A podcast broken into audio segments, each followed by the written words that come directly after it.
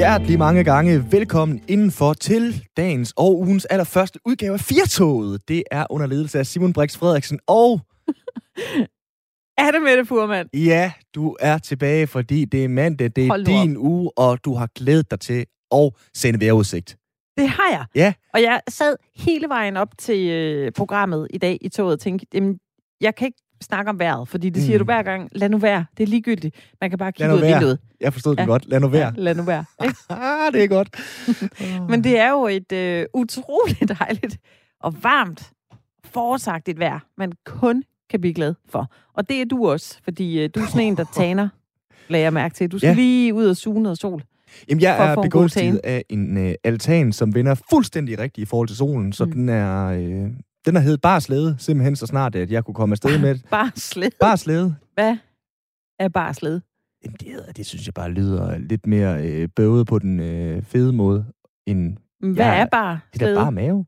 Det er bare mave? Ja, det er Okay, godt nok. Jeg, jeg, jeg ved jo ikke, hvordan man taler op i Nordjylland. Bare slæde kan jo være mange ting, men det er jo så bare overkrop. Ja, det er simpelthen bare, øh, bare overkrop der. Okay, fint. Stod og grillet og sådan nogle ting. Der. Ja. Det, har været helt, det er helt sommeragtigt. Jamen, det er det. Og vi skal til at nyde det. Ja. Alt, hvad vi kan. Ja, du har faktisk lige givet mig en løftet pegefinger. Det kan lytterne så ikke se i og med, det er radio, vi laver, men du har lige sagt, at vi skal nyde det. Så ja. det har jeg selvfølgelig uh, tænkt mig. Vi skal forløbig lige nyde to timers radio i dit, mit og en hulens masse andres selskab, hvor vi skal forbi uh, tissende biler. Mm. Ja. ja. Biler, de tisser sig selv ihjel. Det vidste du godt, men det er der måske mange, der ikke vidste. Det skal vi snakke om. Det er om. det mærkeligste, jeg ja. nogensinde har hørt, da jeg hørte sætningen i morges.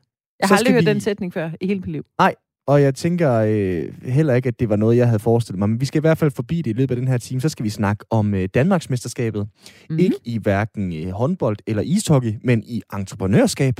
Så skal vi snakke om øh, et tweet, altså en øh, besked på øh, Twitter, som øh, politiet er kommet afsted med. Og øh, måske ikke lige øh, faldt i så god jord hos alle de andre, der sad derude og fulgte med. Noget, som peger meget ind i øh, tidsånden, fordi at, øh, de spurgte stille ret. Hvad synes du om noget øh, juridisk? Det øh, runder vi blandt andet med politiet senere, og så slutter vi af bare i den her time med at snakke om øh, en helt særlig form for protestsang. Nemlig en masse mennesker, der stiller sig ud og markerer deres utilfredshed med noget. Ikke med fakler, høtsyv eller noget som helst andet, men med skønsang og violinspil. Er det Philip Faber? Du har fået fat på? Det er Brix. nemlig ikke Philip Nå. Faber, heldigvis, okay. fordi ham har vi uh, vel sagtens fået uh, rigeligt af. Det her, det er uh, en helt anden form for uh, sang, som vi skal forbi. Det lyder godt. Jeg gør det ikke det? Jo, det gør jeg. Jeg glæder mig. Jamen, jeg glæder mig også. Jeg synes bare, vi byder velkommen ind for til Firtoget. Mit navn er Simon Brix Frederiksen, og ved siden af mig står Anna Mette Furman. Der er øh, tre ord, som i øh, nogle parforhold øh, er sådan lidt øh, de her ord, man ikke lige gider at høre. Det er nemlig, hvad synes du? Øh, og det er de tre ord, der gjorde, at øh, Fyns politi fik øh, Twitter fingrene lidt i maskinen i weekenden. De skrev nemlig et tweet, der lød sådan her. Vanvidsbilisten fra i nat er blevet varetægtsfængslet, når sagen skal for retten ved anklagemyndigheden nedlægge påstand om, at bilen konfiskeres, selvom bilen tilhører sigtedes arbejdsgiver. Det bliver så op til retten at bestemme, om påstanden skal følges. Hvad synes du? Og så kom der to øh, svarmuligheder, hvis man øh, sad og læste det her tweet. Man kunne enten skrive, ja, bilen skal konfiskeres, eller nej, den skal udleveres til ejer. Men øh, borgerne på Twitter, de øh, gjorde altså også lige brug af en tredje mulighed over for politiet, der skrev, hvad har I gang i, Fyns politi? Øh, og de valgte så at slette det her øh, tweet, som øh, de selv siger var ment som en mulighed for at kommentere på sagens karakter med en, øh, hvad synes du? Og, øh, og det skal jo selvfølgelig altid være op til, til domstolene og udmåle straffen, fortsatte Fyns politi på Twitter. Øh, det er fra 31. marts blevet muligt for øh, politiet at beslaglægge biler brugt til vanvidsbilisme, uanset om det er føreren, der ejer bilen. Og øh, nu skal vi tale med Anders Fransen. Velkommen til programmet. Tak. Du er kommunikationsdirektør i Rigspolitiet. Det her øh, tweet med at, øh, at spørge øh, dem, der følger med hos Fyns politi, hvad synes I? Var det, var det en god idé, synes du? Altså, det vil sige, generelt bruger vi jo Twitter øh, rigtig meget øh, til at fortælle om, hvad der sker i de forskellige politikredse, at man får givet borgerne et indblik i, hvordan tingene foregår. Det fungerer rigtig, rigtig, rigtig godt i øh, langt, langt hovedparten af tilfældene. Den her, den går nok lidt øh, længere, end man burde, og det er jo også derfor, Fyns politi efterfølgende har været ude og, og beklage, at ja, den kom til at stå forkert i, øh, i billedet. Mm. Det er jo den enkelte politikreds, som styrer deres egne sociale medier. Hvad sker der konkret i en sag, hvor øh, en af kredsene får, får lavet et opslag, der sådan lige rammer en anelse forbi, sender I en mail rundt, eller øh, vurderer man, der er et øh, lynseminar, de skal igennem? Altså, hvad, hvad sker der, når, øh, når sådan noget her opstår? Ej, jeg tror, i den her sag var Fyns politi også med øh, hjælp fra de gode borgere, der reagerede på det øh, hurtigt til at øh, få det trukket tilbage og få forklaret, hvad det var, der havde været tanken bag ved det. Øh, så, så det løste de sådan set selv. Øh, I andre situationer har vi selvfølgelig erfaringsudveksling. Er der noget, vi oplever, befolkningen lige pludselig reagerer anderledes på, end man havde formodet, jamen, så sørger vi jo for at dele det sådan øh, mellem Rigspolitiet og øh, politikredsene. Øh, når vi en gang imellem mødes og, og drøfter de her ting, så samler vi op på det, så vi kan lære af det, og så vi kan blive, blive bedre. Men hvad er jeres øh, retningslinjer for, øh, for kredsenes agering, altså især når det bliver sådan lidt mere, mere øh, løsluppen på, på de sociale medier? Det er som udgangspunkt, at vi som politi altid gerne vil fremstå myndige og menneskelige. Ikke kun det ene og ikke kun det andet. Og derfor prøver vi altid i vores arbejde med sociale medier at have en balance mellem de ting. Og det er klart, på sociale medier er der også forventning om, at man indimellem kommunikerer lidt med glimt i øjet, med humor, at man får øh, fortalt om nogle ting på en sjov og fornøjelig måde. Og det har vi egentlig øh, overladt til, til politikredsene selv at gøre på, øh, på Twitter. Det fungerer rigtig, rigtig godt i langt de fleste sammenhænge. Så en gang imellem får vi sagt noget, hvor vi tænker, ja, det skulle vi nok have formuleret lidt anderledes. Øh, så lærer vi af det, og så laver vi det om. Men som udgangspunkt er princippet, at man skal være myndig og menneskelig, og man skal agere i sit digitale virke, når man lægger noget op på Twitter, hvis man sidder som vagtchef, på samme måde, som man ville gøre i et almindeligt møde med øh, borgerne. Øh, og så selvfølgelig også være opmærksom på, hvordan omverdenen opfatter ens adfærd. Og generelt må man sige, der har politiet og de vagtchefer, der sidder rundt omkring og bestrider den her opgave, øh, der kører det rigtig, rigtig godt. Øh, og der kan så selvfølgelig en gang imellem være, at man får slået en lille skæv, som det er, er sket her. Men i det store hele øh, er det med til at give et, et rigtig godt billede af et myndigt og et menneskeligt øh, politi. Ja, det har jeg jo sådan set lyst til at give dig rigtig, rigtig meget øh, ret i, Anders. Altså, når man følger med på de her forskellige Twitter-profiler for de forskellige politikreds, så er der meget humor. Der er endda også ting, hvor jeg har siddet og øh, grint af de ting, der er blevet skrevet, uanset om det er Counter-Strike-referencer, eller hvad der er blevet givet fra, fra politiet. Så jeg kan jo godt forstå, når du siger, det her med at virkelig løsluppen, det er en god ting for øh, det danske politi osv. Jeg synes jo bare ikke, det er det, der er tilfældet her. At spørge, hvad synes du, er jo ikke et udtryk for øh, humor på hverken den ene eller den anden måde. Så det må I vel have, have ageret lidt kraftigere på? Jamen det er klart, man skal ikke gøre det til et, en forspørgsel af et valg til borgerne om, hvordan de synes, at noget lovgivning skal håndteres. Det er politiets øh, opgave, og det er jo også derfor, at det her tweet er blevet trukket tilbage, og Fyns politi har meldt ud. Den kom til at, at stå lidt, lidt skævt. Det, når spørgsmålet er, hvordan håndterer vi de her ting, jamen så samler vi det op, så lærer vi af det, øh, så drøfter vi det øh, på tværs af, af landets politikredse, øh, så alle får en erfaringsopsamling øh, på det. Det må bare ikke øh, skygge over, at det meget gode arbejde, der bliver gjort i forhold til at fortælle om politiets indsats, i forhold til at gøre det borgernært, i forhold til også at gøre det, som man gerne vil møde den politibetjent, man møder på gaden, nemlig at mynde, myndigt og menneskeligt, som en, der også kan have glemt i øjet, øh, som også øh, kan forstå en, en villighed, men som selvfølgelig også kan agere øh, med den alvor, øh, der skal til, når der er behov for det. Og den balance prøver vi at have, og den synes vi egentlig ligger godt i, øh, i langt de fleste tilfælde. Ja, og det er jo en øh, svær øh, balancegang, hvis man så øh, ender ud i sådan en, hvad synes du, forspørgsel? For det kan jo næsten lyde som om, at det er et forsøg på sådan at, at gøre øh, Danmarks øh, politi, eller i det her tilfælde så Fyns politi, til sådan en øh, ny ekstrabladets øh, nation. Altså, hvor stor en løftet pegefinger har du og jeg hos Rigspolitiet været nødt til at have over for det her, Anders, i forhold til alt det gode arbejde, I har gjort på de sociale medier de sidste par år? Jamen, det her er en sag, som politikredsen meget hurtigt øh, selv tog hånd om, og øh, selvfølgelig også på baggrund af de reaktioner, der kom fra, øh, øh, fra de gode borgere på, øh, på Fyn. Øh, så den har de sådan set øh, selv håndteret, men det er selvfølgelig klart, vi kommer da til at tage en vending øh, på det øh, næste gang, vi, øh, vi drøfter øh, brug af, af sociale medier med, øh, med politikredsene. Øh, men i det ligger der også, at vi er meget glade for at have vagtchefer, som som en del af deres arbejde tweeter, fortæller om, hvad der sker, gør det øh, med en balance mellem det myndige og det menneskelige. Det ønsker vi at, at fastholde, og i det store hele synes vi, at det fungerer rigtig, rigtig godt. Så er der kommet en skæv her. Den øh, lærer vi af og bliver bedre. Mm.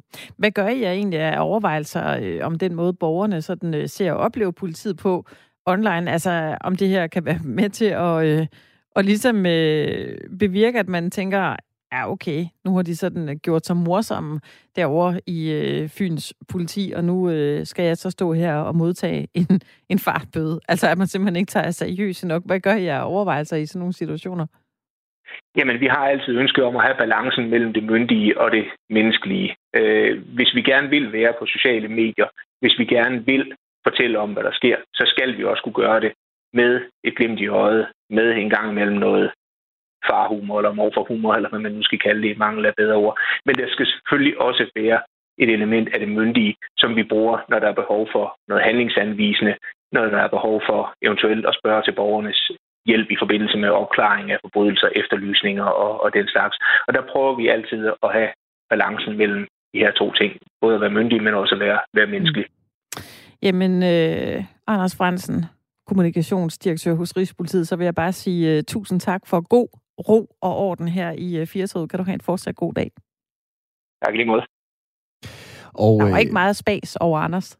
Nej, nej, men det er jo klart. Det er jo lige før, vi skulle have spurgt, hvad synes du? Øh, det gjorde vi så også på øh, ja. forskellige måder. Det er jo det der med, at man skal lige skille tingene af. Det er jo fair nok øh, at tale om det her med at udvise humor. Nu har jeg lige fundet nogle af de eksempler, som politiet i forskellige kredse har Altså det er gjort. humor fra politiet nu, er det det? Jamen, det er jo ja. det. Øh, og, og, og man kan sige, der, der er jo flere forskellige. Der er Midt- og Vestjyllands politi, som øh, tilbage i øh, 2015 søgte en 65-årig dement mand fra et plejehjem i Arnborg, syd for Herning, 195 cm høj, iført stribet lille striktøj og ligner Ulf Pilgaard. Det er jo også en øh, speciel form for øh, eftersøgning, kan man sige, med, med et glimt i øjet. Trafikale problemer ved Strandvejen, skriver Nordsjællands politi om. En snegl kommer hurtigere frem. Det tager 20 minutter at køre 1 kilometer. Så har man ligesom også fået præciseret, hvad hulen det er, det handler om. Du griner forløbig ikke, Anna med det kan jeg mærke på det oh, hele. Nej, nej, nej okay. det, det er simpelthen fordi, jeg tænker, ah, Kom Sydjyllands politi de har sendt en hundepatrulje ud til husbetakler. Det viser sig at være en børnefødselsdag. Ikke underligt, at nogle forældre de trænger til ferie.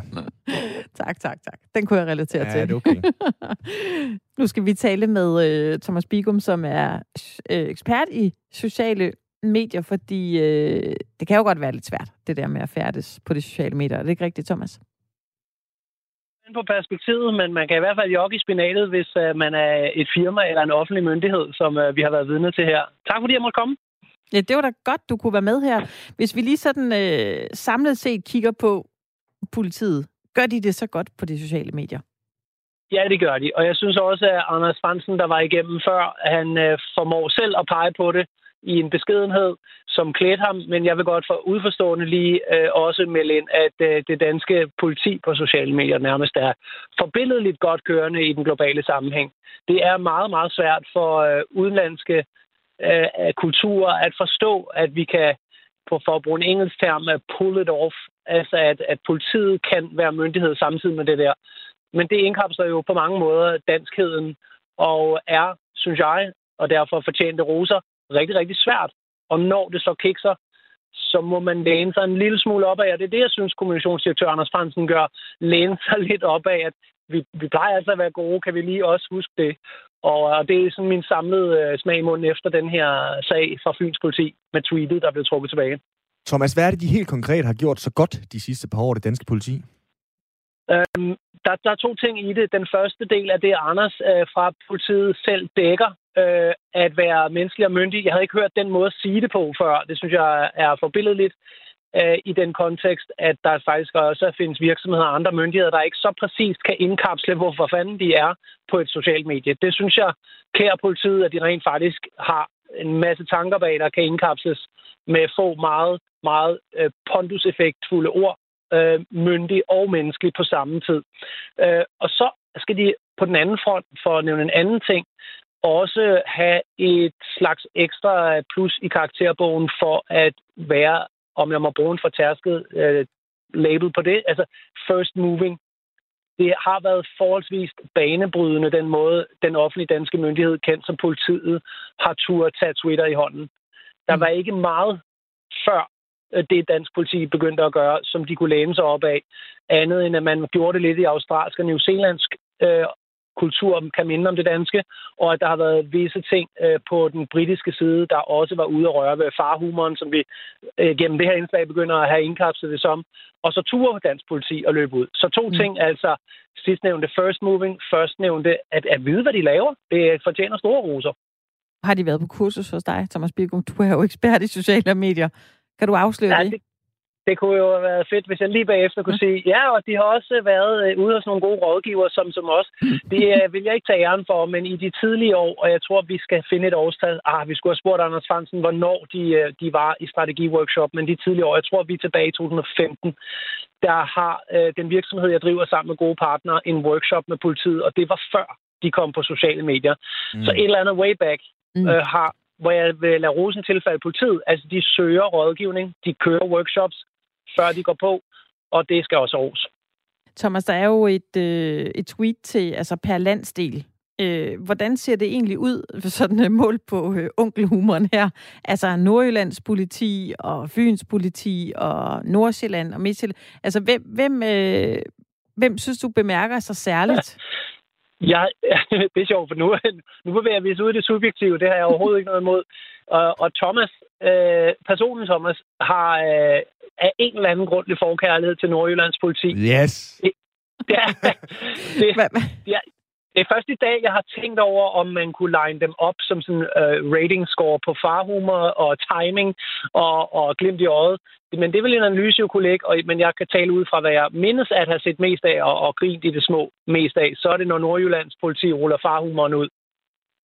Thomas, hvis vi lige skal sådan tilbage på øh, politi, øh, øh sociale medier, øh, profil her generelt i forhold til lige præcis den her sag, altså hvor de spørger, hvad synes du?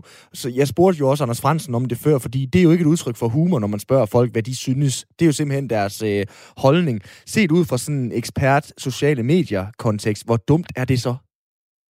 Ja, jeg vil sige tilgiveligt øh, okay. først. Ja, og så kan vi snakke om øh, lige bagefter, at ah, der kunne du godt have tændt hjernen, ikke? før du tændte de sociale medier til øh, bagmand, bagkvinde på den der.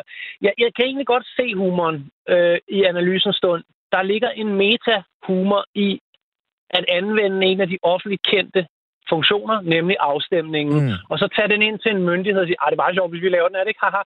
Men den bliver bare grumme alvorlig, når det er jo en myndighed, der, øh, der, der bestemmer.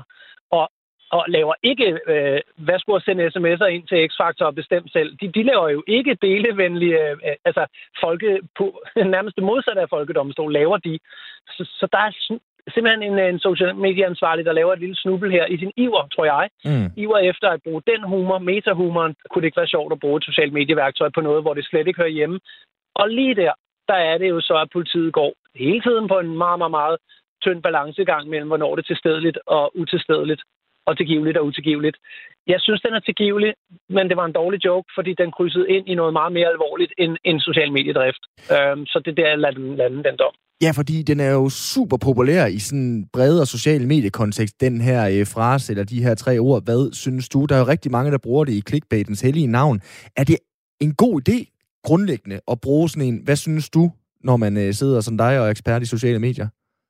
Ja, ja jeg, vil, jeg synes, det er en god idé. Altså, hvis vi lige skiller fra, at øh, jeg ikke er borgeren Thomas i et land, ikke? Og, mm. og myndigheder og sådan noget. Men hvis vi bare lige sådan, var det et greb? Ja, det er helt klart et greb. Kan øh, andre øh, låne den? Kan vi gå energidrik, Red Bull og Monster?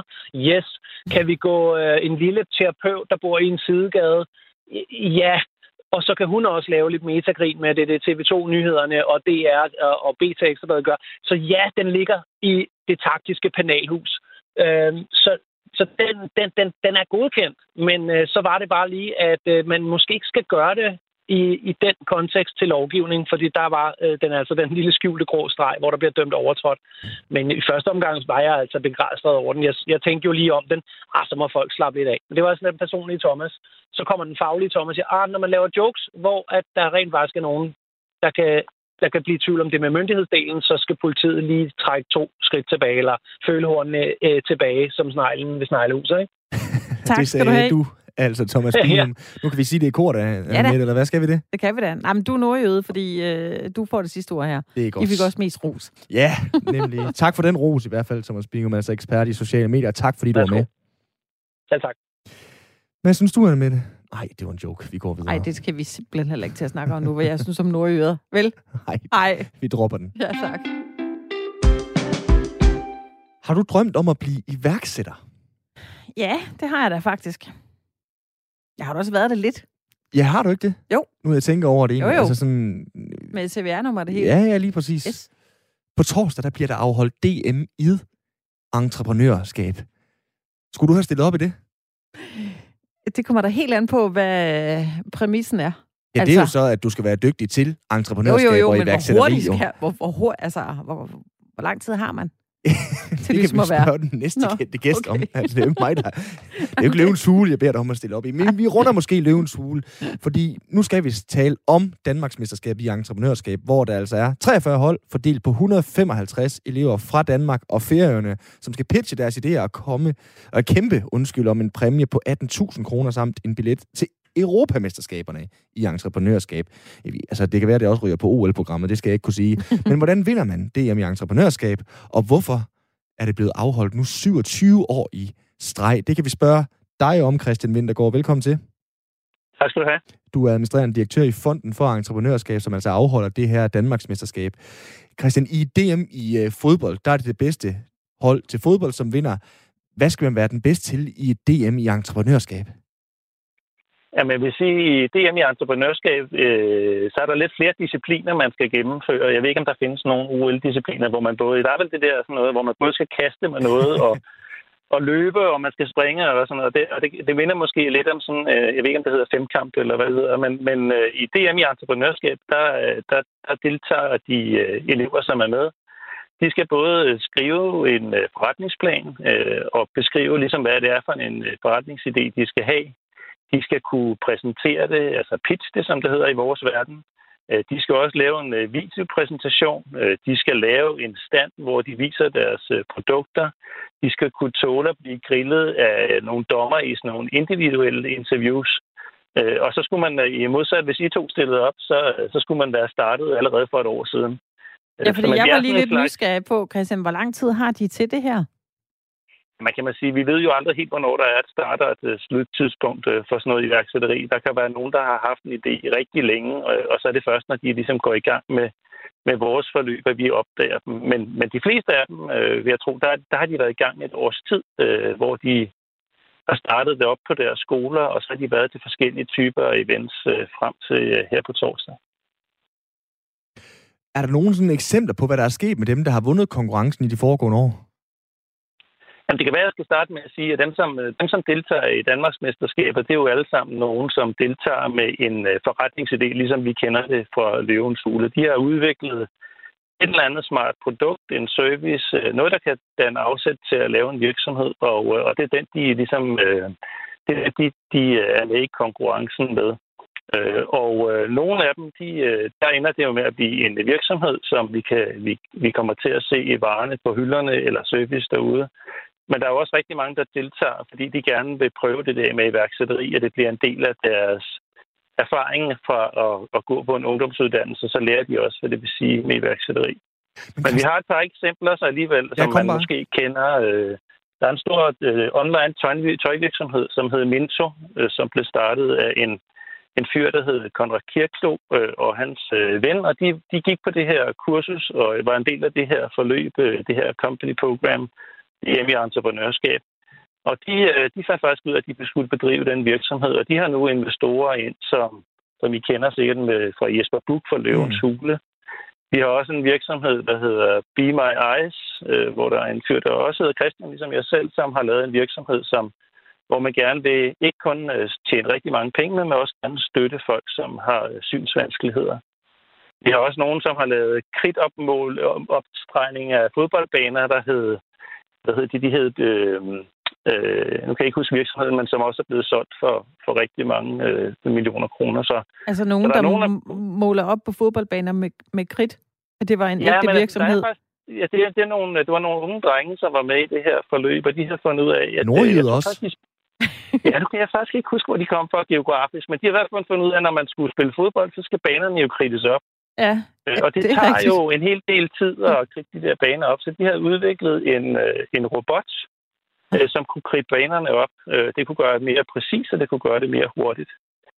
Så de lavede en virksomhed, som kom opkridtede fodboldbaner, og det er jo kæmpestor succes i Danmark, men endnu større, hvis man kom ud over Danmarks grænser. Så det lykkedes de så med, øh, med det her projekt. Så der er nogle af dem, man kender og kan tage tøjet på, ligesom i Minto, men der er også nogle af dem jo, hvor man skal være kridtoptegner eller andet, hvis man skal kende til dem. Men det er en blanding af alle mulige forskellige idéer, de, de arbejder med. Nu kan jeg lige flash med Nordjyllandsfladet igen, Anna Mette. Det er fordi, de er fra Jørgen. Det kan jeg, jeg kan ikke huske, hvad de hedder, de der øh, to fyre, som har fundet på den der øh, robot Men Christian, jeg, jeg vil godt lige spørge dig om ting, fordi altså, jeg er jo glødende konkurrencemennesker, og heldigvis skal jeg så ikke stille op i det med entreprenørskab, for det vil jeg 100% tabe. Men er det ikke helt ærligt umuligt at udpege en øh, vinder, når nu det er så bredt et felt af kriterier, som I bedømmer ud fra? Hvorfor er det ikke bare, I vælger dem, der har tjent flest penge, det er dem, der er bedst til entreprenørskab? Ja, man kan sige, øh, hvis man tog det som den eneste indikator, så, så er der jo nogle øh, virksomheder, hvis det er en, en, en tung teknologi, de skal udvikle netop sådan en robot til at tegne en fodboldbane op med. Det tager jo noget længere tid end at lave et hulehus, som man sælger til rigtig mange mennesker. Øh, så det vil være en lidt unfair konkurrenceparameter. Så det er sådan et helt spredt spektra, man ser på, hvor god er ideen, hvor unik er den, har de rettighedsbeskyttet deres teknologi? Øh, hvor dygtige er de til at præsentere? Har de så hvor mange kunder har de snakket med? Er de begyndt at sælge? Øh, Hvilke markeder har de været på? Øh, hvor dygtige er de til at, at komme ud over rampen med deres ting? Så hele det der arsenal af, af spørgsmål, som vi har professionelle dommer til at kigge ind i, der vil det være der er det virkelig det, det er mange forskellige ting, man ser på, når man vurderer iværksætterprojekter. Så, så det, det er svært at bare sige, at der er én ting alene, der får det til at, øh, til at hvad hedder det, flyve. Øh, det kan I jo også se, når I ser løvens hule, så nogle gange så er de lidt uenige, ikke? at de siger, at det der det er en rigtig god, øh, det er en rigtig god idé, der mere investere i, og så er der andre, der siger, nej, det er det værste idé, jeg nogensinde har hørt om. Ikke? Og hvis det havde været så super nemt at, at vurdere det, øh, jamen så var, så var de jo alle sammen enige, også når, de, når vi ser programmer som Løvens Hule for eksempel. Ja, Christian, så som opfølgning på det her, hvad skal man sige, øh, pengekriteriespørgsmål, som jeg lige fik stillet, altså det vindende hold kan på torsdag lune sig med de her 18.000 kroner, og så i øvrigt så en billet til EM i entreprenørskab. Men altså, når det jo handler så meget om den gode idé, og også, man kan sige, at få noget profit på den, hvorfor er det, man overhovedet gider at stille op til øh, DM, når man kun kan vinde øh, 18.000 så? Jeg tror i virkeligheden ikke, de, de fleste deltager på grund af pengebeløbet. Man kan jo også sige, hvor meget virksomhed kan man bygge for 18.000 kroner. Det er jo den meget tidlige kapital i hvert fald, hvis der er til. Men, mm. men det er årsagen til, at de her elever de deltager i det forløb. Det er jo primært, fordi de gerne vil stifte bekendtskab med at være med i et, øh, et veldokumenteret program, hvor de ved, at øh, hvis de deltager i det, så øger de deres øh, læring med, hvad iværksætteri er for en størrelse. De får prøvet det af, Øh, Øh, og vi har også mulighed for at sætte dem i kontakt med nogle erhvervsfolk, som de ikke ville have kunne få feedback på øh, ved bare at være en, en almindelig elev, som ikke var en del af et program. Så når vi har haft det her forløb i, i 27 år med, med mange tusind med hver eneste år, så er det jo fordi, at de kan se, at de, de kan selvfølgelig vinde nogle præmier, men vigtigst af alt, så, at så kan de stifte bekendtskab med iværksætteri er for noget, og de kan få den, den sparring og den rådgivning, som, man, som er rigtig, rigtig vigtig, når man gerne vil være iværksætter. Christian, jeg bliver lige nysgerrig, fordi øh, et øh, kæmpe firma som øh, Bjarke Engels arkitektfirma Big, som jo skal til at øh, lave projekter på Mars, er det, er, er det sådan noget, der smitter lidt af på unge iværksættere? Altså, at du gennem de her 27 år har set, at øh, det folk, de øh, pitcher og, øh, og går til konkurrence med, det bliver mere og mere vildt? Ja, jeg, jeg tror både, det bliver mere vildt, men måske også, det bliver mere kendt. Altså, Danmark har jo ikke sådan historisk set været et sted, hvor sådan rigtig iværksætterland. De fleste danskere er jo lønmodtagere. Øh, og, og, og man ved sådan fra forskningen også, at hvis man vil have folk og unge mennesker til at interessere sig i iværksætteri, så skal det dels være en del af deres uddannelsesvirkelighed, men der skal også være nogle rollemodeller, de kan, de kan se, at, øh, okay, jeg kan blive ligesom Bjarke, jeg kan blive ligesom øh, Tommy Ahlers, jeg kan blive ligesom, Øh, hvad hedder det, Jakob Buk, Jesper Buk eller Jakob Risgaard, eller jeg kan blive ligesom øh, hvem det nu måtte være, lige gammel toft. Eller jeg kan blive ligesom, så rollemodeller øh, er rigtig, rigtig vigtige. Øh, så sådan nogen som Bjarke, han appellerer måske til, til dem fra øh, hvad hedder det, det, Arkitekthøjskolen, som jo ellers måske havde forestillet sig, jamen jeg skal ansætte et eller andet kendt øh, hvad hedder det, tegnestue, øh, og der skal jeg så være at tjene lidt penge. Han kan måske appellere til nogen, som får så tanken om, kan jeg vide, hvis jeg kunne blive ligesom ham, og få mm. lov til at indfri øh, de samme typer af drømme, som han har kunnet. Så de og der hvor... rollemodeller, de er ret vigtige. Og hvor gode er vi til entreprenørskab i Danmark? Jamen, vi er jo ikke, vi er ikke specielt gode til det. Øh, man kan sige, at vi bliver bedre til det, og der er flere og flere unge, som også får lyst til at blive iværksættere. Øh, jeg tror, at hvis man ser på statistikkerne, øh, så, så har der nogenlunde hvert år været den samme antal nye virksomheder, som er blevet etableret. Cirka sådan 18.000 Øh, vi, kan, vi kan dog se, at ud af de 18.000, så bliver flere og flere af dem unge, øh, altså under, øh, under 25 år. Øh, så, så den andel udgør en større større del. Så det er lidt blevet en, en ungdomssport også, øh, og der er mange, som, mange unge, som rigtig gerne vil være iværksætter i forhold til det, vi har set tidligere. Oh, der røg lidt af min interesse igen, øh, Christian, jeg er ked af at sige, fordi jeg havde jo håbet på, at vi skulle vinde EM også i entreprenørskab. Men øh, under alle omstændigheder, tusind tak, fordi du var med her, Christian Wintergaard. Jamen, det var så lidt. Tak skal I have. Selv tak. Altså administrerende direktør i Fonden for Entreprenørskab. 43 hold dyster altså om DM i entreprenørskab. Ikke 44, så du skal ikke være med. Nej. Okay. Sådan er det bare. jeg føler mig ekskluderet. Så tal om noget andet. Du kan tale om det her. Ja. Vi skal tale om, øh, om tis. Ja, ja. nemlig. Ja. Øh, fik du tisset af, inden vi gik i studiet? Fordi det er jo altid en ting, hvis ja. man drikker sindssygt meget vand, og så glemmer man lige at gå på et lille hus, inden man skal stå herinde i to timer. Vi kan jo ikke løbe ud under et det kan musik. vi ikke. Det kan vi ikke. Så hvordan... Øh... Jeg har fået tisset af. Ja, jeg står ja. og har det rigtig okay. Ja, hvordan har du det, hvis du så øh, virkelig skal tisse? Altså, du, du kan ikke komme på toilettet, men, øh, men det, det, du skal virkelig. Jamen, så har jeg det jo lige så træls, som jeg går ud fra, de øh, resterende 7 milliarder mennesker på den her planet har det. Altså, jeg står og tripper og har øh, nærmest tårer øh, i øjnene, hvis det virkelig er presset, og øh, tænker nogle gange, jamen, så bliver dog færdig med at tale med dem, jeg nu taler i telefon med, eller holder Google Meet-møde med, eller et eller andet der, så jeg kan komme ud og komme på toilettet. Jeg forstår det. Vi skal ja, tale om biller nu. Jeg aner ikke. Jeg har aldrig spurgt en bille, hvordan de har det, hvis de virkelig, virkelig, virkelig skal tisse. Men øh, det kan være, at vi kan tale lidt mere om det sammen med dig, Kenneth Wieland Halberg. Velkommen til programmet. Mange tak. Du har simpelthen en titel, som jeg faktisk ikke tror, jeg kan sige. Neuro... Øh... En... Ja, det kan jeg ikke sige. Kan du selv sige det? Neuroendokrinologi. Ej, det lyder godt. Ja. Ja. Har, øhm, jeg skal også lige sige, øh, du fik også lige en, en anden... Nu står jeg og vrøvler helt vildt, Brix, tag over.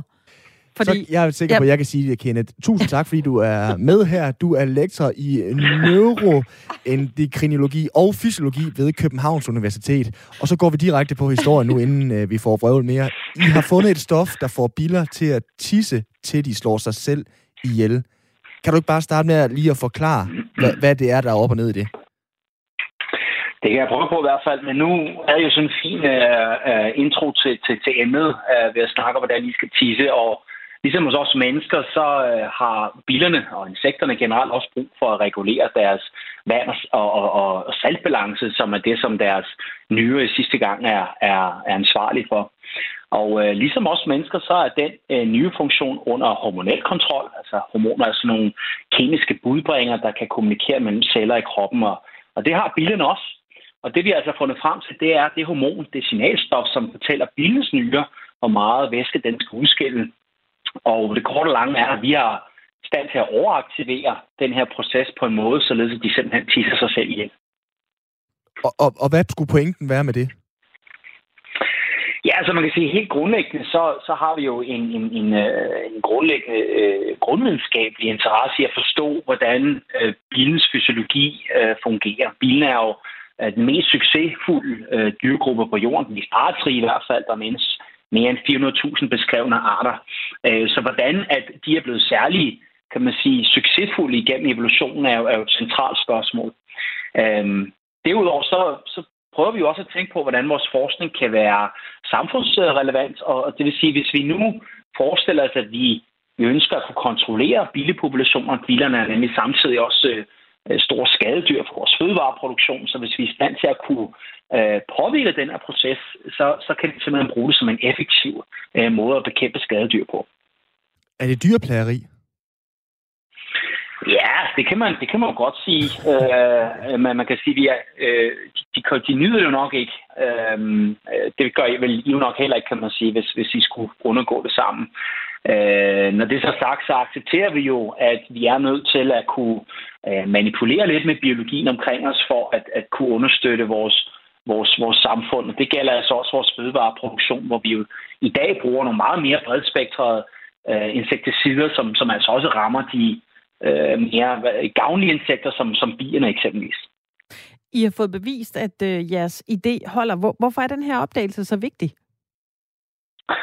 Ja, jamen altså som sagt, øh, ud fra et grundvidenskabeligt perspektiv, så, så øh, fortæller det os rigtig, rigtig meget om, hvordan den, den man kan sige, evolutionært øh, mest succesfulde dyregruppe på jorden, den håndterer noget så centralt som at regulere deres øh, vand- og, og saltbalance.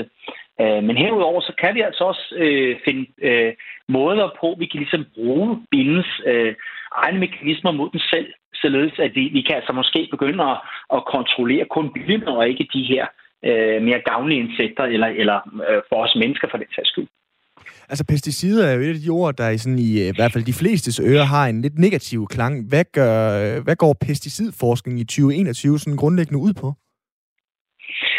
Ja, altså, øh, man kan sige, at vi er nødt til at, vi er ved at bevæge os væk fra den her meget bredspektrede tilgang. De typer af pesticider, som, som vi gør brug af i dag, de, øh, de rammer meget, meget bredt. De går ind og, og lammer nervesystemet på insekterne, men men fordi øh, nervesystemerne hos insekterne og hos højrestående dyr, de minder meget om hinanden, jamen, så rammer vi altså også nogle utilsigtede organismer. Det, som, som pesticidforskning i 2020 går ud på, det er at finde noget, som er mere specifikt øh, og mere målrettet, så vi altså rammer det, vi ønsker at ramme, og, og undgår det, som vi ikke ønsker at ramme. Og det kræver selvfølgelig, at vi har en meget, meget detaljeret forståelse for, hvordan de forskellige biologiske systemer fungerer for at kunne identificere noget, som, som rammer noget og ikke noget andet. Det, det er der, vi er, øh, har slået os over bilerne som, som øh, et meget attraktivt øh, øh, mål, fordi der er så mange af dem. De gør et stort indhug i vores fødevareproduktion, fødevareproduktion og så, så har vi altså også nu en, en, en detaljeret viden, der gør, at, at vi måske kan, kan ramme dem øh, og ikke andre. Nu lavede vi jo lige den øh, intro, som du også selv var inde på, øh, Kenneth, hvor ja. vi ligesom talte lidt om vores eget, hvad skal man sige, øh, tissebehov. Øh, grundlæggende mm. Jeg kan jo ikke lade være med at komme til at tænke på den der gamle myte, der var om Tycho Brahe, der efter sine skulle have holdt sig i rigtig, rigtig lang tid, og til sidst øh, ikke kunne holde sig øh, længere, og derfor øh, nærmest sprang blæren og vel sagtens øh, døde af det. Altså, hvor sammenlignelige er vores øh, behov, så at sige, med, med billens, når vi nu taler om, at I har fået biler til at tisse sig selv ihjel her? Ja, det er jo en sjov anekdote. Altså man kan sige, at øh, på et grundlæggende niveau, så er det jo sådan set fuldstændig det samme. Mm. Øh, årsagen til, at det er lidt mere øh, man kan sige, relevant at kigge på den her mekanisme i forhold til at regulere øh, øh kan man sige, insekterne øh, som, som skadedyr, det er, at de er meget, meget små. Og når man er lille, så er man også meget sensitiv for fluktuationer eller, eller variationer i ens væskeindhold. Øh, og, øh, og det vil sige, at man, man har en meget, meget øh, nøje regulering af den her øh, væskes øh, indhold i, i, i dyret. Det, det har vi været med til at vise med det her studie. Øhm, så, så på den måde, så, så har vi altså et meget attraktivt mål, vi kan gå ind og påvirke på den her måde. Men altså helt, helt øh, principielt er det det samme som hos os mennesker. Vi har øh, nogle områder i hjernen, som, som sanser eller mærker, hvor meget vand vi har i kroppen, og som regulerer nogle hormoner, øh, i henhold til de her niveauer, som altså er med til at kommunikere med vores nyre, og dermed fortælle, hvor meget væske vi skal udskille. Det er faktisk præcis det samme, som vi ser gør sig gældende hos, hos bilen. Tusind tak, fordi du var med her til at gøre os klogere på det her, Kenneth. Det var så det. Og nu prøver jeg lige at sige titlen igen. Kenneth Veland Halberg, lektor i neuroendokrinologi og fysiologi ved Københavns Universitet. Hvad siger du så? Det var så godt. Ja, ikke også. Vi øh, siger tak til Kenneth og kan, altså, vide, om, kan vide, om du kan udtale, hvis du sådan rigtig skulle tisse? Jamen, det er lidt ligesom, når Hva? vi nu har haft de... ja, Eller, altså, så jeg synes... Øh, kunne du forestille dig at stå i en toiletkø sammen med Kenneth, hvor han begynder for at fortælle om det her? Tror du, du skulle tisse mere, ved at han fortæller så meget om biler og tis? Sådan, sådan rent psykologisk der, ligesom ja. når man laver rendende vandlyd der, når man lige ja. øh, er vågnet, og så øh, nærmest øh, skal direkte ud og have sin øh, morgen. Ja, ja. Øh, det var også lidt svært at forstå, Ja, synes jeg. ja. Det, det har Men- du ret i. Ja. Om det var bare, jeg vil bare lige spørge, om du også synes, det var lidt, svært, Jamen, det- lige det- lidt det synes svært jeg. at få hjernen omkring, faktisk. Men det grundlæggende tror jeg efterhånden, jeg forstår, men du skal ikke bede mig om at øh, genfortælle det i en tissekøb. Vel, er det okay med dig? Ja, det er fint. Vi øh, iler videre til øh, næste punkt på dagsordenen. Robert De Niro er i bitter krig med Nej. ekskonen. Og det tænker jeg jo lidt, hvorfor hulen er det en nyhed her denne mandag den 19. april 2021? Ja, fordi hvorfor er det at det? han blev faktisk skilt fra øh, Grace Hightower, som det her handler om, i 1999. De blev gift i 97, gik fra hinanden i 99, men så fornyede de deres løfter i 2004, for så i 2018 at blive separeret. Men det er ikke rigtig lige gået over endnu. Altså halvdelen af ægtepar i øh, Danmark, de bliver jo også skilt og så videre der, men det her, det er alligevel bøvlet, og alligevel tror jeg måske, at der er nogen, der kan genkende det. Hvad er deres problem? Den 77-årige skuespiller øh, siger i øh, dagens øh, BT, som har øh, historien, at øh, han har øh, rigtig svært ved at betale sine regninger og skylder en formue til den amerikanske stat, hvorfor han ikke vil bruge sine surt optjente penge på at slukke, og nu citerer jeg, ekskonens tørst efter Stella McCartney. Nu har jeg en fordom. Er det, er det øh, også noget, som du kunne øh, nikke genkende til? Rip en øh, mand for øh, Stella McCartney, øh, eller for penge for at købe Stella McCartney? Det kunne være rigtig fedt, hvis ikke jeg også? sagde ja. Ja. Ikke? Fordi så øh, skulle vi da lave et helt andet program. Øh, nej, det har jeg ikke prøvet på den måde. Men det kunne godt være, hvis jeg så skilles for Robert De Niro, at jeg så øh, virkelig ville shoppe igennem i øh, Stella McCartney. Hun laver noget øh, fint tøj og solbriller og alt muligt. Det kunne godt være, jeg ville det. Altså, jeg, jeg ved ikke, hvor mange, der kan genkende til det. Vi skal men... ikke stå og gøre, fordi prøv at høre, man skal ikke være for fin til at have en dårlig moral. Altså på den... ved, nej, nej, øh, ikke for fint til at have en dårlig moral, men, men jeg tænker bare, Robert De Niro, han har relativt mange penge. Nu har han godt nok åbenbart problemer med at betale sin regning, men sådan en, øh, en Martin Scorsese-film, der kan han godt score et fint honorar på. Du kan saft sus med at købe meget Stella McCartney for halvdelen af det. Jamen, kan han ikke sælge noget? Ja, altså, han må da eje. Jeg ved ikke, hvor meget, hvad brokker han så egentlig over. Jamen, jeg ved det er han heller ikke bare blevet gammel og sur nu? Det, er fordi, jeg. han er blevet så gammel, han ved, det sidste udkald. Jeg kan, ikke, jeg kan måske ikke få en ung kone mere. Jeg kan ikke sådan... Øh, og så, så er han blevet en bitter gammel mand. Prøv at høre, hvis han virkelig var en levemand, så sagde han, fyr den af. Ja, Køb alt det, Stella McCartney, du vil. og, og det er altså meget, tænker jeg, med den karriere, han har haft. Han er stadigvæk i en lille smule i øh, underskud, når man kigger på nogle af de dyreste skilsmisser. Dem har jeg lige fundet hurtigt frem. Ja. Amazon-grundlæggeren Jeff Bezos, han er blevet skilt fra sin kone gennem 26 år, og han øh, måtte øh, ud af det ægteskab ved at betale 230 milliarder kroner. Og så kan du jo allerede nu bruge resten af programmet på at regne ud, hvor mange Stella McCartney sko Nej, jeg kan eller bruge resten af programmet på at ærge mig over, at jeg ikke er blevet skilt fra ham. Ja. Hva? Sir Paul McCartney. Ja. Han blev skilt fra øh, den tidligere model Heather Mills. Det kostede lige under 300 millioner kroner. Og så sidder du selvfølgelig og vifter med den røde strømpe, gør du ikke det? Nu og tænker, jamen hvad så med os øh, kvinder, vi bliver altid øh, snydt. Det går også den anden vej, fordi at Madonna, hun blev skilt fra Guy Ritchie for mange Det er år rigtigt. siden. Han fik ikke så meget. Var det ikke rigtigt? Eller hvad? Nå, det... Ah, En halv milliard, det Nå, synes jeg nå, måske nå, nå. godt, man kan få lidt for. Okay. Jamen, det løber op. Det løber op, gør det. en halv milliard. Det er jo helt altså, hold nu op. Så det er bare lige for at sætte tingene Ja, lidt i perspektiv, når nu Robert De Niro han øh, brokker sig lidt her over ekskonens Stella McCartney behov.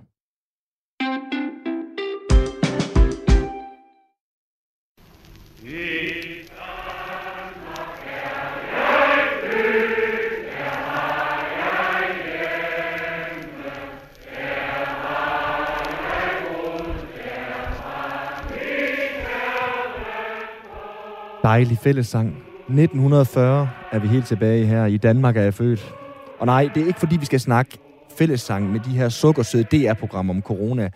Men det har faktisk en god dansk tradition. Der er ekko til både 2. verdenskrig nu, og vi skal også helt lokalt i Nørre Sundby, hvor vi kommer til at tale nu. Der har de også tradition med den her slags alsang, hvor de øh, i 817 dage træk mødtes hver aften for at synge mod en naziborg i byen tilbage i 1900 1999. Det er da en helt vildt. helt suveræn de? historie. Så- De sang øh, blandt andet sådan nogle sange øh, som øh, det her i sådan en stille protest, og øh, det handlede jo grundlæggende om ikke at dræbe dem, men dræne dem med kærlighed og omsorg. To år senere, der er jeg flyttet de her nazister ud af den her øh, naziborg. De seneste dage, der har der nemlig været øh, protest i Nordland igen, og i Nord- Nørre Sundby igen mod regeringens nye infrastrukturplan.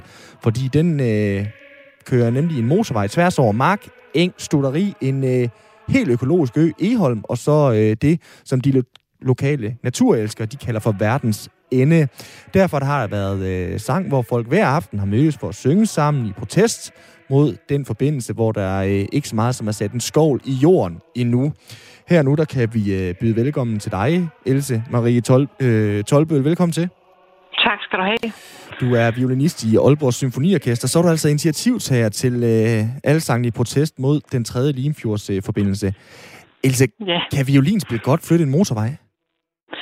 Det håber jeg jo, og det er da en af grundene til, at jeg taget det initiativ, fordi jeg tænkte, altså for mig der er det hjerteblod, at øh, den motorvej ikke skal gå der, hvor at vores hele Aalborgs herlighedsværdi står til at blive asfalteret.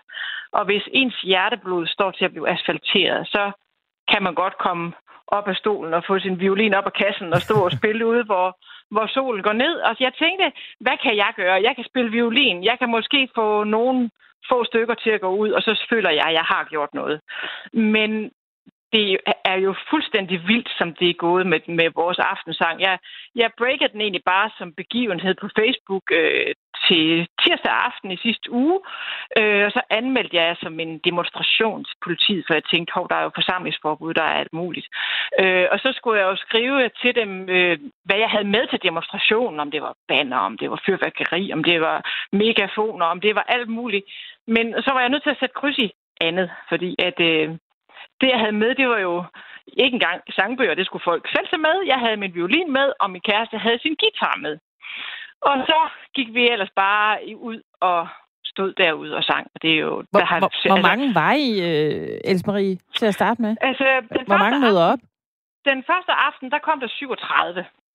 Øhm, og så den næste aften var det over 50, og anden aften, jamen, eller tredje aften, vil jeg skyde på, der har det været den 75 stykker, og så fjerde aften var der 125, og så her de sidste to dage i weekend, lørdag og søndag, har der også været omkring de der 120 stykker.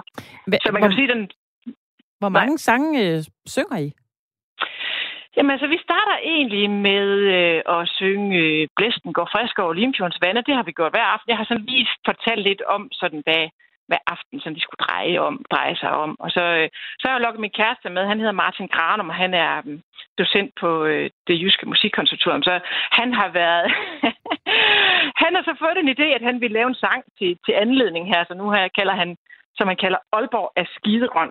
Så, så vores koncept det har jo udviklet sig helt vildt, fordi at jeg havde egentlig bare tænkt, at vi skulle ud og synge på sang, og så ville øh, der måske komme to mænd og en hund, og mormor og min datter, og stå og høre på det, og så var det det. Men det er jo kørt. Altså, det er simpelthen, det har simpelthen spredt sig. Folk har været, der har været så stor opbakning til det, og jeg er så taknemmelig over, at der er så mange, der bakker op, og der er så stor modstand mod mod, at der skal lægges en motorvej over det, som er vores allesammens hjerteblod, og som er byens åndehul, og også, jamen altså, det er jo alle de ting og alt det værdi, som jo overhovedet ikke er beskrevet i den der...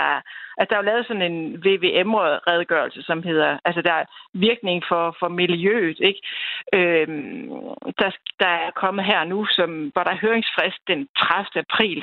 Der står jo ikke noget om al den herlighedsværdi også, Jamen altså, jeg selv sejler kajak og paddelsurf og, og sejler ud på fjorden. Og det er jo Aalborgs grønne åndehuller, der hvor vi alle sammen samler energi til en travl hverdag i en moderne storby. Og, øh, Men hvorfor så sang, Else Marie, og ikke høtyve og fakler? Øh, hvis, de, hvis I synes, det er så stort et overgreb mod naturen, hvorfor er det så sang og ikke øh, ja, så kæmpe store øh, protest med høtyve og fakler? jeg tror, det her, det er faktisk, har det jo faktisk vist sig at være endnu mere er endnu værre. F, endnu mere F, effektfuldt, end hvis man stod med, øh, med en, en banner og et eller andet nede midt i byen. Fordi det er jo herude, det er jo, jeg har jo valgt verdens ende, fordi for det første så er det hjerteblod for mig, fordi det, jeg bor i Nørresundby, og det er, det er mit daglige åndehul, og det er Nørresundbys solnedgang, og så tænkte jeg, hvor gør det allermest ondt at sætte kniven ind? det gør det, når man står ude ved verdens ende, hvor solen går ned, og vi har jo lagt det sådan, at vi starter 2015, hvor, og så spiller vi ind til solen går ned. I aftes, der spillede vi så den sidste aften, der vi havde planlagt indtil nu.